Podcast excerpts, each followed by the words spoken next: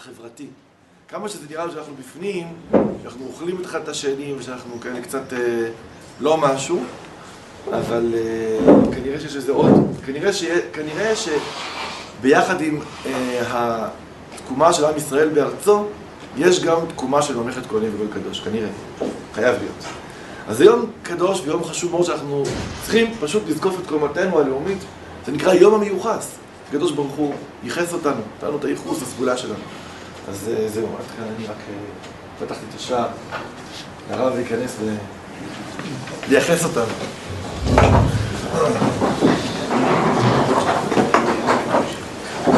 ברשות ראש הישיבה, ברשות הרבנים, הרב בן דוד, הרב גד, קהל קדוש, הרב רן היקר, השם עליכם תחיו. אמן. אז אתם יודעים שהדבר הכי מפליא בתורה זה הפער העצום, אין מילה אחרת, עצום, בין הגודל העצום שהקדוש ברוך הוא מייחס לעם ישראל ומייחס למתן תורה, לבין היחס שלנו למתן תורה. שמיים וארץ. בגדול, עיקר היחס של הקדוש ברוך הוא מופיע פה בפרשת יתרו. קצת יש בסוף על כך שאנחנו לא קולטים את העניין. ובספר דברים מודגש בעיקר כמה אנחנו לא קולטים את העניין. קצת את היחס של הקדוש ברוך הוא. ומה שמשה רבנו עושה כדי לתקן. אז אם יש לכם תנ"ך ביד, קדימה לפתוח. תשים את האצבע בשני המקומות, גם פה וגם פה.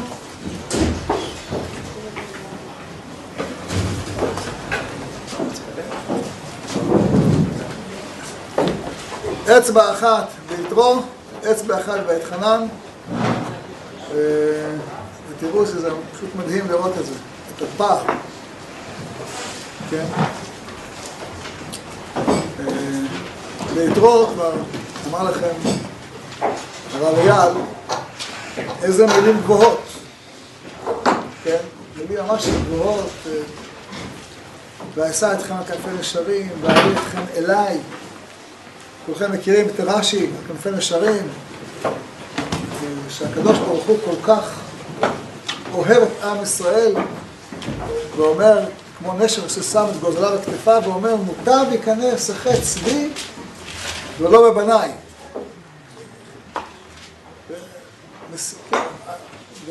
מתי זה הדבר הזה היה? זה היה כאשר המצרים רודפים אחרי עם ישראל, ועמוד הענן עובר מקדימה בין מחנה ישראל לבין מחנה מצרים, כדי לספור את כל החיצים שיורדים המצרים על עם ישראל. וייסע ויבוא ויט. כן. וייסע ויבוא ויט. אז זה... הייתם בסגולה מכל העמים כדי כל הארץ. יש בפסוק הזה שני פירושים.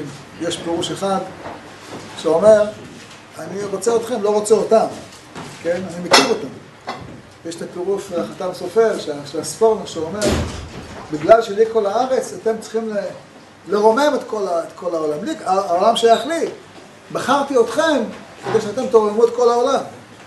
כן?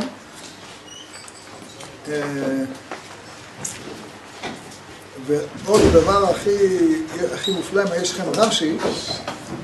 רש"י יש את הפסוק ט' ויגד משה את דברי העם אל השם, עשו בזה שיר. את דברי העם, תשובה על דבר זה שמעתי מהם, שרצונם ישמע ממך, אינו דומה השומע מפי שליח לשומע מפי המלך, רצוננו לראות את מלכנו. כך אומרים בני ישראל. יש ביטוי של אהבה יותר גדול מזה? אנחנו לא רוצים לשמוע ממך משה, רוצים לשמוע ישר מהקדוש ברוך הוא. אינו דומה שומע מפי שליח לשומע מפי המלך. לראות את מלכנו. פנים בפנים דיבר השם אל כל קהלכם, בהר מתוך האש. מה יותר מזה, נכון? הכי סי, הקדוש ברוך הוא מזהיר את משה כמה פעמים, תעשה הגבלה שלא ירוצו מרוב התלהבות. רצים אל הקדוש ברוך הוא, כן? תשים שם הגדרים שלא ירוצו.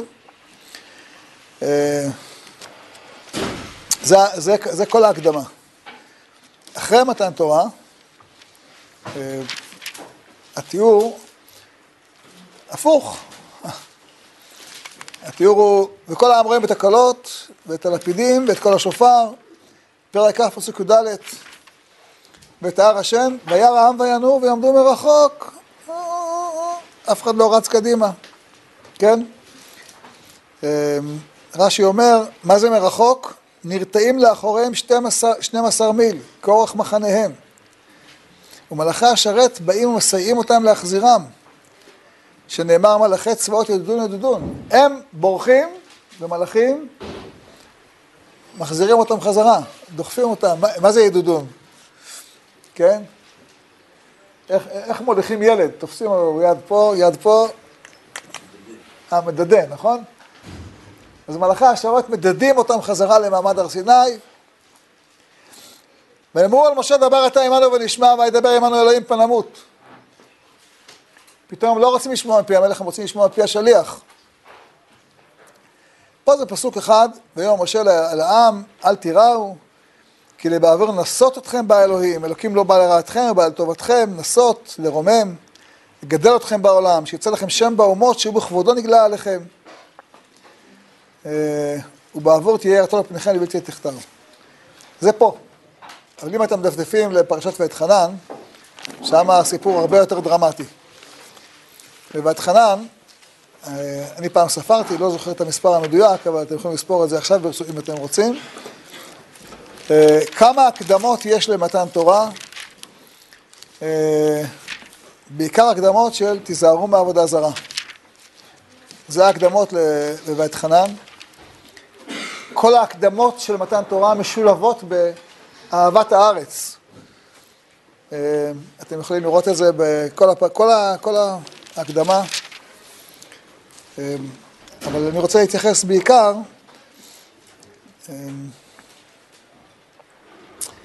פרק ד' פסוק י"א,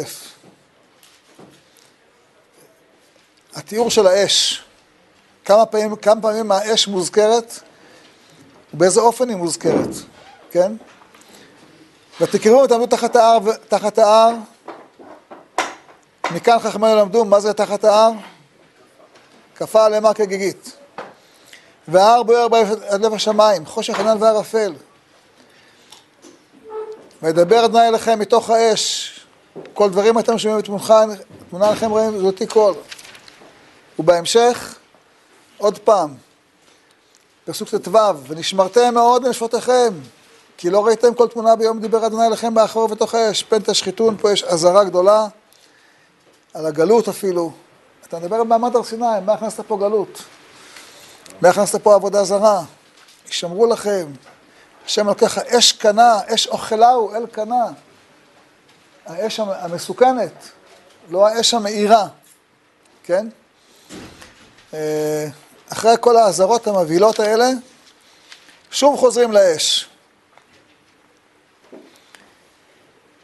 פרק ד' פסוק ל"ב, כי שאלנו על ימים שלמה שהיו לפניך על ימין היום אשר ברא אלוהים אדם על הארץ, ולמקצה השמיים וקצה השמיים, עניה כדבר הגדול הזה, הוא הנשמע כמוהו, השמיים כל אלוהים מדבר מתוך האש, כאשר שמעת אתה ויחי,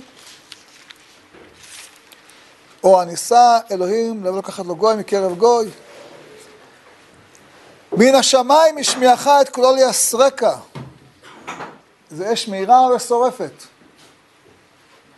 ליסרקה, ועל הארץ ערכה את אישו הגדולה, ודבריו שמעתם מתוך האש. מישהו פה סופר כמה פעמים מוזכר את המילה אש? אף אחד לא סופר עדיין, בסדר. עכשיו הוא חוזר לארץ ישראל, על פרקים על ארץ ישראל, ושוב פרק ה'. ויקרא משה אל כל ישראל ויאמר עליהם, שמע ישראל, פנים בפנים דיבר עמכם, אדוני עמכם בערים בתוך האש. אנוכי עומד בין אדוני וביניכם בעת ההיא להגיד לכם את דבר אדוני, כי יראתם מפני האש ולא הייתם בהר לאמור. ואתה עובר אחרי מתן תורה, שוב פרק ה' פסוק י"ח, לא אקרא לכם את הכל, אבל עד פרק ו' אתם יכולים לראות כמה פעמים מוזכרת המילה האש והפחד שלהם, כי מי כל בשר, אם יוספים אנחנו לשמוע את כל אדוני אלוהינו עוד ומתנו, כי מי כל בשר אשר שמע את כל עם חיים ידבר בתוך האש כמונו ויחי. בספר דברים מודגש מאוד, מה שביתרו מופיע בפסוק אחד, פה מופיע בעשרות פסוקים הפחד שלהם.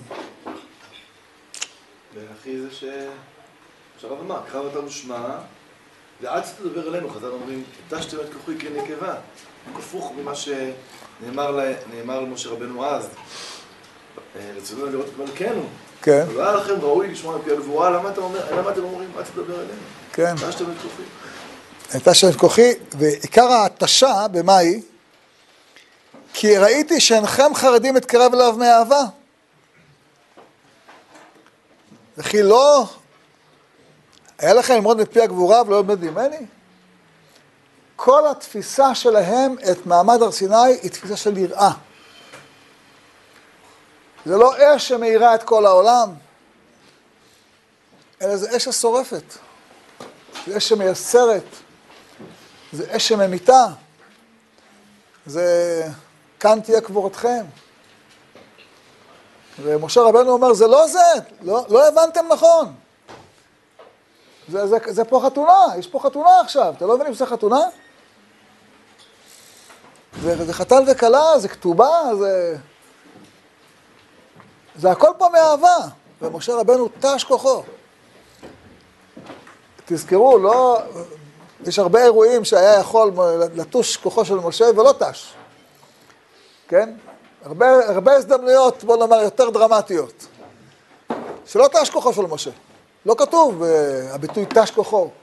לא בים סוף לא תש כוחו, ולא בעגל תש כוחו, ולא במרגלים תש כוחו, ולא בקורח. לא קל, אבל לא כתוב תש כוחו. תש כוחו זה סמכוני בעשישות, רפדוני בתפוחים. אין לי כוח יותר, לא מסוגל יותר. לא מול פרעות תש כוחו. הרבה הזדמנויות היה שיכול תוש כוחו ולא תש כוחו. פה תש כוחו, למה? מה, לא הבנתם שזה מאהבה? ויש לי לזה, לכל מה שאני אומר לכם עכשיו, השלכה מעשית מאוד משמעותית פעמיים ביום. לי פשיטה, לא ראיתי כתוב בשום מקום, אבל זה הכי פשוט לי שבעולם, שפסוק ד' בפרק ו' זה התוצאה של התש כוחו. פסוק ד', פסוק ה', פסוק ו'. תסתכלו רגע, אם אתם מסכימים. פרק ו'. פרק ו', ספר דברים, פרק ו', פסוק ד', פסוק ה'. מוכרים הפסוקים האלה. ו', זין, חץ, תץ. הם כולם פסוקים שנועדו להסביר להם שהכל בא מהאהבה. ולא עוד, אלא גם הפרשוש אחר כך. פסוק י', פסוק י"א. כולם פסוקים שהם מדברים על השפע הגדול שהקדוש ברוך הוא אוהב את עם ישראל.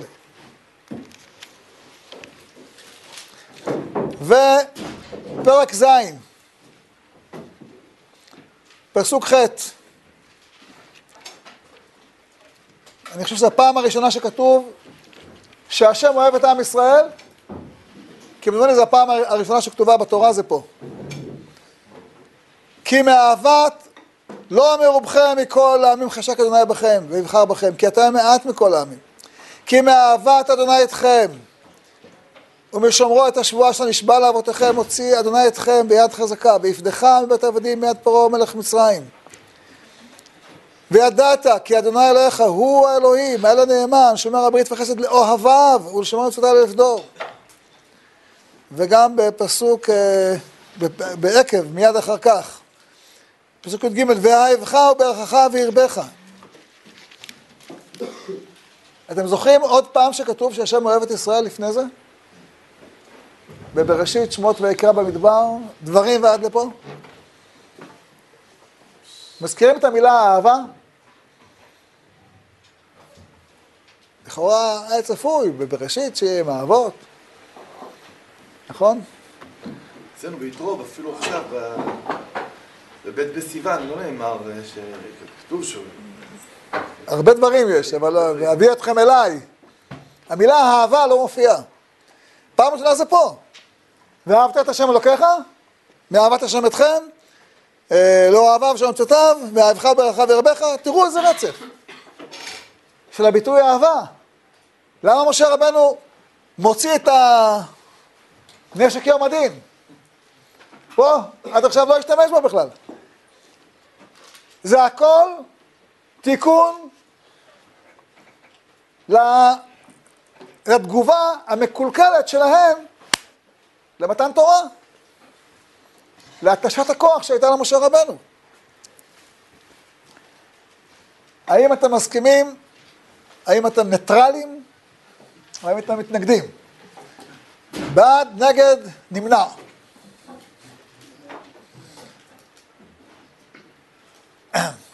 אני אבוי למי שזה. אל תגיגית פה.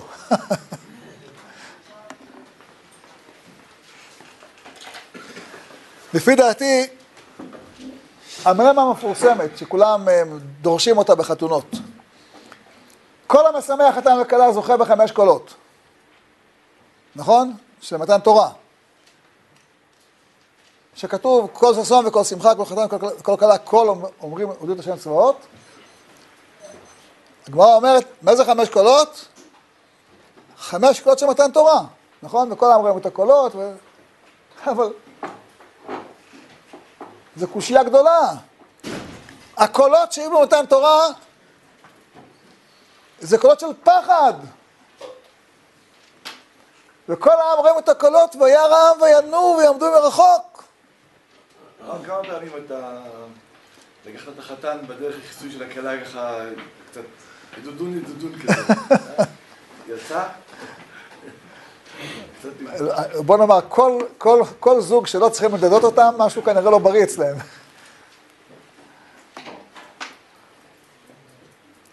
צריך לומר שיש פער. הקולות שבאמת שהיו בהר סיני, הם לא היו קולות של פחד. הם היו קולות של שמחה. והם קלטו אותם בצורה לא נכונה. חייבים לומר. לא לגמרי לא נכונה. מה זה? זאת אומרת, זה לא... יש קושיה עליי, אני יודע. לא, זה שהיה אש, כמו שהרב הרחיב לדבר הזה. אש זה קודם כל, זה גם יראה גדול, אש זה גם מורה. הרב אמר, שמע ישראל השם אלוקינו השם אחד, שזה כל הפסוק של האהבה, ואנחנו... זה הפסוק שעם ישראל היה אומר כשהוא היה קופץ על האש. כן. אגב, בסוגריים אני אומר שהיום, ב', ג', ד', בסיוון, זה ימים שבהם נשחטו קהילות שפירא וברומייזה. במסעות הצלב, היו נוהגים באשכנזים תענית בימים האלה. כן. על אף שזה ימים של כל סיוון. ושם זה היה הרבה, הרבה פעמים נצעקו את שמע ישראל. תמידי רחמים עצומים, תמידי רש"י. זאת אומרת, זה גם אש גדולה, זה גם אהבה גדולה, וזה בו זמנית, זה לא בדיוק רק חיבוק, זה אש גדולה שמחבק את זה, משהו... זה תלוי, אני חושב שזה הכוונה. אני חושב שהכוונה של חז"ל היא לומר, אין ספק שמתן תורה זה אור עצום לעולם. מתן תורה זה... העולם קיבל חיים באותו שעה, העולם היה רופף, נכון? ארץ יראה ושקטה.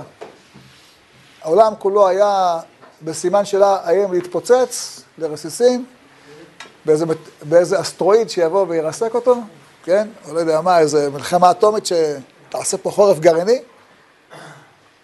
זה היה או העולם הולך להתפוצץ, או שהולך להגיע הרם מאור גדול.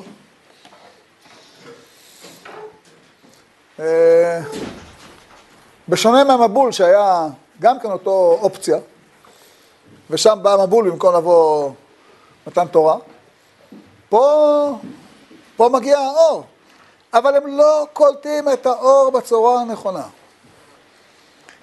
אני לא אומר את זה כביקורת, שצריך להבין שזה מה שקרה שם. שהיו צריכים לדלות אותם, להוציא אותם מהאוהל. צריך להבין, מרחוק, בהתחלה, לפני שהם נכנסים לעניין, זה נשמע לא רע, למה לא? כן?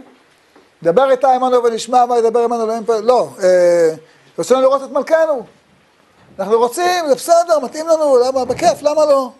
בסדר. כאילו, זו התחושה הראשונה. כשהם מגיעים לאירוע, הם קולטים את גודל האירוע, שזה הרבה יותר ממה שהם חשבו, ואז הם מכנסים לפחד וחלחלה. אבל זה לא היה צריך להיות כך. ולכן משה רבנו חוזר ואומר כמה פעמים, כמו שאנחנו רואים, מדבר איתם על אהבת השם, לתקן את העניין. כל פעם שאדם אומר שמע ישראל, צריך לעשות תיקון למעמד הר סיני. תיקון למה שהיה שם.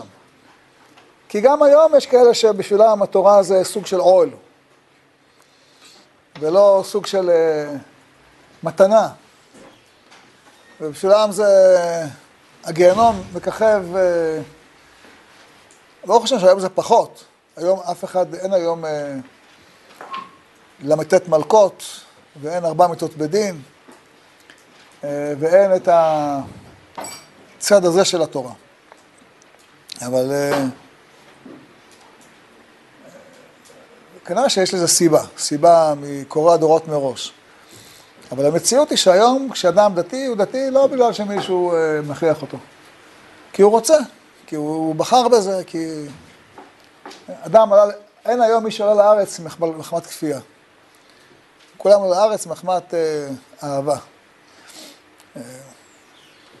שונה נגיד ממה שהיה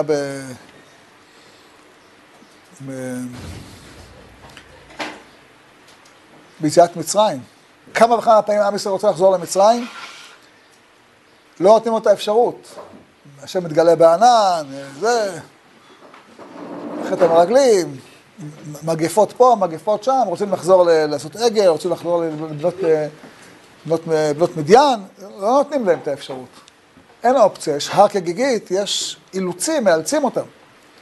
מאלצים אותם ללכת במסלול, כי כמו שמאלצים ילד ללכת במסלול, ולא אומרים לו, ניתן לך לרוץ בכביש כמו שבא לך, תתפתח באופן טבעי כמו שבא לך, ותכניס את המסמר לחשמל כמו שבא לך.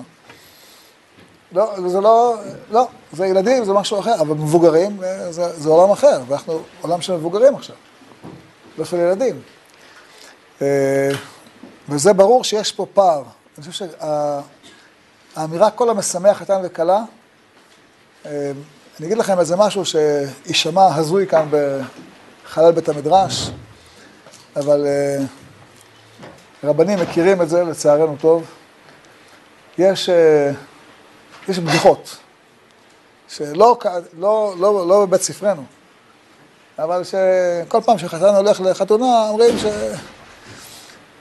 למה יש 4 מוטות בחופה, ובהלוויה יש רק 2, כי שם קוברים אדם אחד, פה קוברים 2. זה בדיחות שאתה אומר, מאיפה באה הבדיחה הזאת בכלל? מאיפה באה הבדיחה הזאת? מאיפה זה מגיע? יש בעולמות כאלה שעושים מסיבת הרווקות. תיהנו מהרגעים האחרונים של הרווקות שיש לכם, עוד מעט אתם נכנסים לחיים מסכנים. כנגד זה באה ההלכה שאומרת, כל המשמח חתן וכלה. אתם פשוט נפלתם על הראש. אין לאדם מתנה יותר טובה משל להתחתן. זה המתנה של החיים. מצא אישה, מצא טוב. זה הדבר הכי טוב שיכול להיות. אין דבר יותר טוב מזה. זה השראת שכינה, זה צלם אלוקים, זה כל הטוב שבעולם יש לך בחתונה. אבל, כמו מתן תורה... עליו זה רחיים בצווארו. עליו שרחיים בצווארו, גם תורה זה רחיים בצווארו, סוג של רחיים בצווארו. עדיין, זה הדבר הכי טוב שיש. כל הבדיחות האלה הם לא לעניין. ברוך השם שאתה לא מכירים אותם, וזה טוב שלא מכירים אותם. ובא לך באמת כל מי שמשמח את המקדוש, זאת אומרת, כל מי שמסתכל על המציאות בעיניים הנכונות.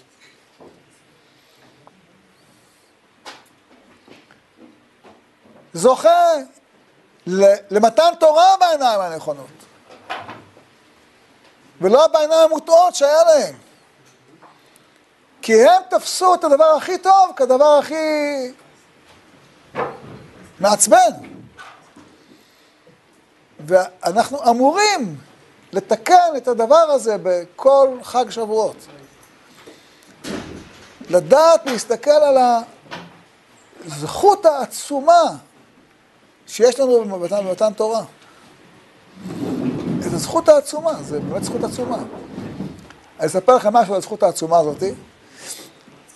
האמת היא, יש לי חלום לכתוב על זה ספר. מחפש שותפים שיבואו לעזור לי בתחום הזה. אבל סיפור אחד קטן על זכות העצומה, שמעתי מהשר לשעבר גלנט, שאמר, דבר אמיתי ונכון, אומר, כל מי שנמצא היום במדינת ישראל, כל מי שנמצא במדינת ישראל, הוא צאצא של עשרות דורות, 20 או 30 דורות, של אנשים ששמרו תורה ומצוות. כי מאה דור אחד שלא שמר תורה ומצוות, הוא עף לקנטים, הוא עף, גמרנו. הוא התבולל, הוא נעלם, הוא נמחק, הוא מעורבב בין אומות העולם. ככה הוא אמר? כן, שמעתי אותו. הוא אומר, הוא חוזר, שמעתי את זה, אומר את זה כמה פעמים, שמעתי את זה באוזניי, שמעתי אותו אומר את זה בכנסת, באיזושהי ישיבה של ועדת הכנסת. הוא אומר, אם לא דורות על דורות של אנשים שמסרו נפש לשמור על התורה והמצוות, שבגירוש ספרד בחרו לוותר על כל נכסיהם ורכושם ומעמדם וגם אולי חייהם לפעמים, ובלבד שלא להמיר את דתם, אילולא זה, כל מי שנשאר בספרד איננו. יש בספרד המון משפחות נוצריות שאומרים שורשיהם יהודים. יש המון ערבים, אני מכיר המון ערבים פה בגליל שאומרים, אנחנו היינו יהודים והתאסלמנו, כי מישהו הניף עלינו חרב. זה דבר שקרה לאורך ההיסטוריה,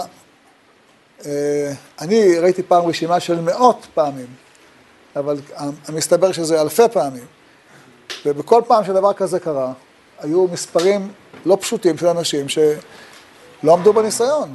בגירוש פורטוגל, אנשים היו הרבה שלא עמדו בניסיון. עד היום יש בפורטוגל ערים שלמות של אנשים שאומרים שהם צאצאי יהודים וגם שומרים על כל מיני... אנחנו שיושבים פה עכשיו בבית המדרש, אנחנו נמצאים פה בארץ ישראל, בין אם זה ימין, בין אם זה שמאל, בין אם זה דתיים, בין אם זה חילונים, צאצאים של מאות דורות שלכל אורך הרצף לא בגדו אף פעם. צריך לזכור את הדבר הזה. שילמו על זה מחירים אינסופיים בשביל שאנחנו נהיה פה עכשיו. אבל זה הצד המר.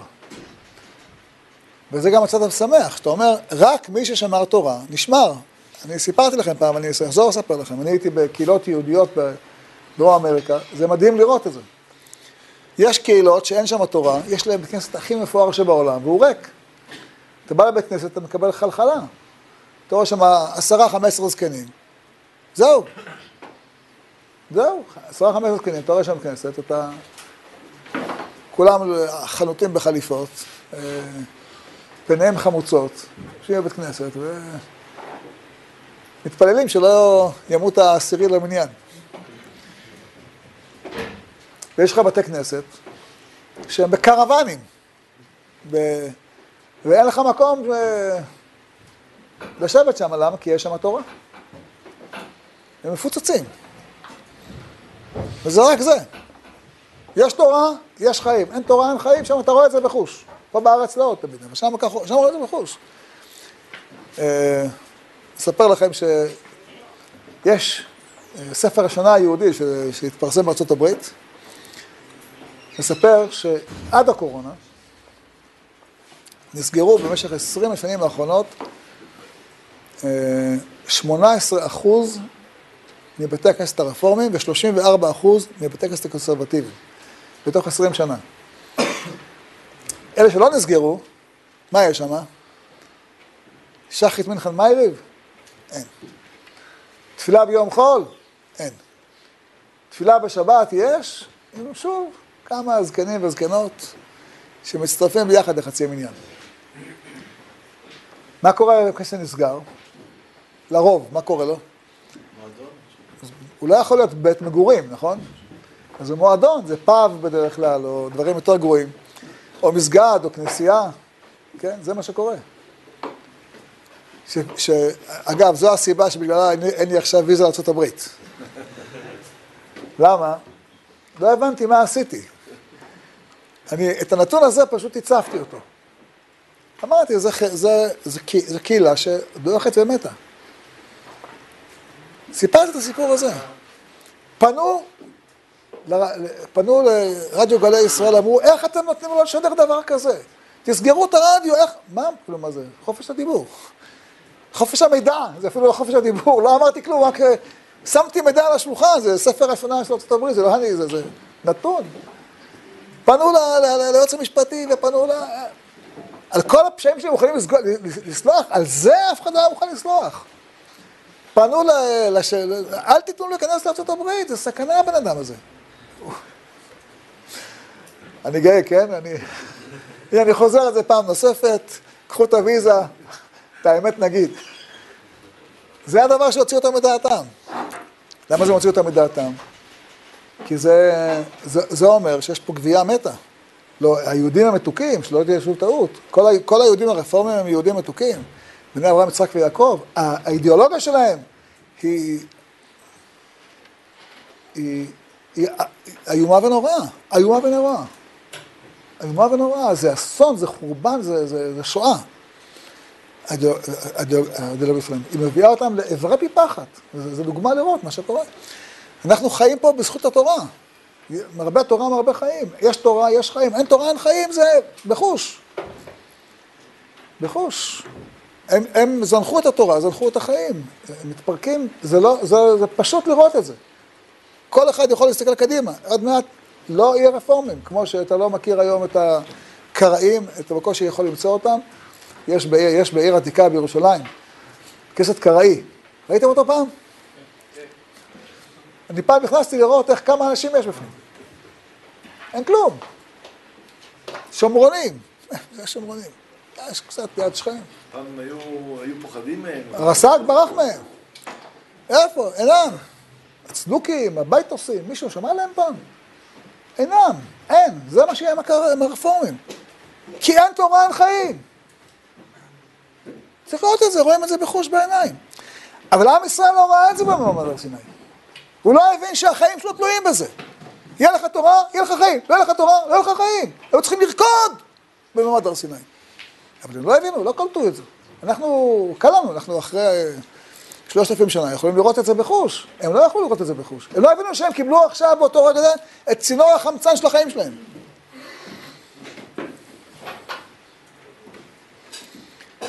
אז הם מפחדים, והם לא מבינים שזה המתנה הכי גדולה עלי אדמות. מה שאני אומר לכם זה עובדות שאתה יכול אותה בחוש. אני לא יכול לשכוח, הייתי בכנסת אחד, במונטווידאו. אני לא יודע איך לומר, זה פי 2 בגובה מהבית מדרש הזה, פי 10 בגובה בגודל מהבית מדרש הזה. יפה, מושקע, מישהו תרם כסף מכיסו, הרבה, לא מישהו, הרבה מאוד אנשים תרמו להקים את הכנסת אולי הכי מפואר בדרום אמריקה. ורק לגמרי. איך זה רק? השקעתם פה עשרות מיליונים בערכים של היום. רק? למה רק? כי הם השקיעו בבית כנסת ולא השקיעו בתורה. נשאר להם את הפירמידה הזאת, וזהו.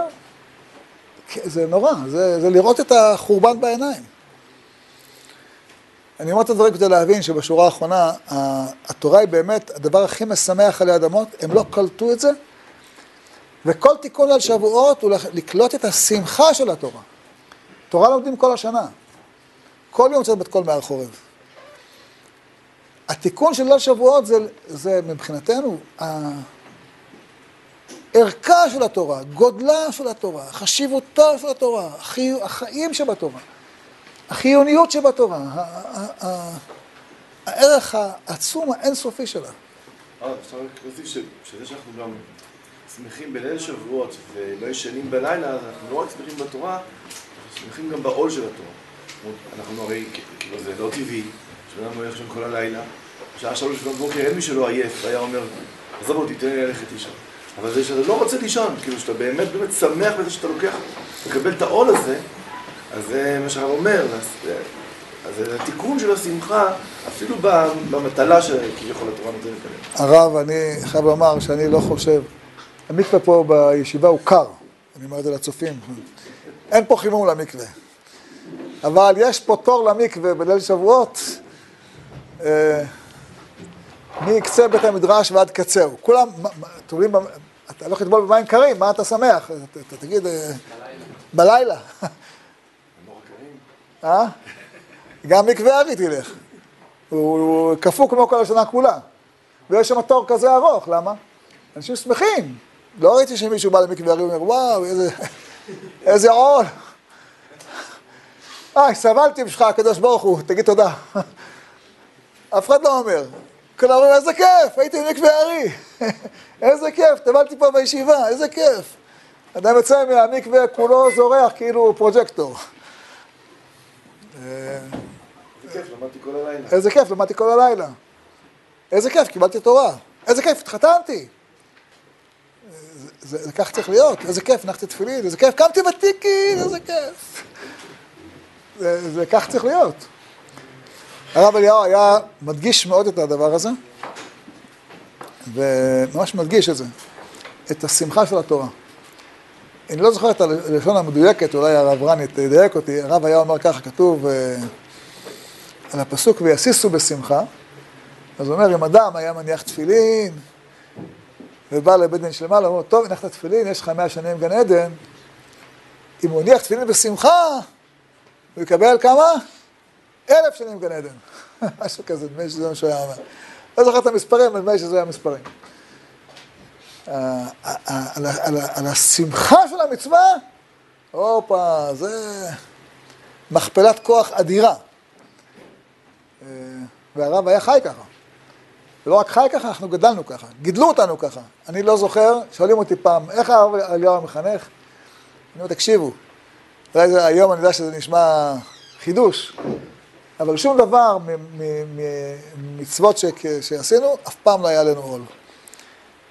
המצוות שאתה יכול להגיד לילד, אפילו ללמוד תורה זה היה שמחה.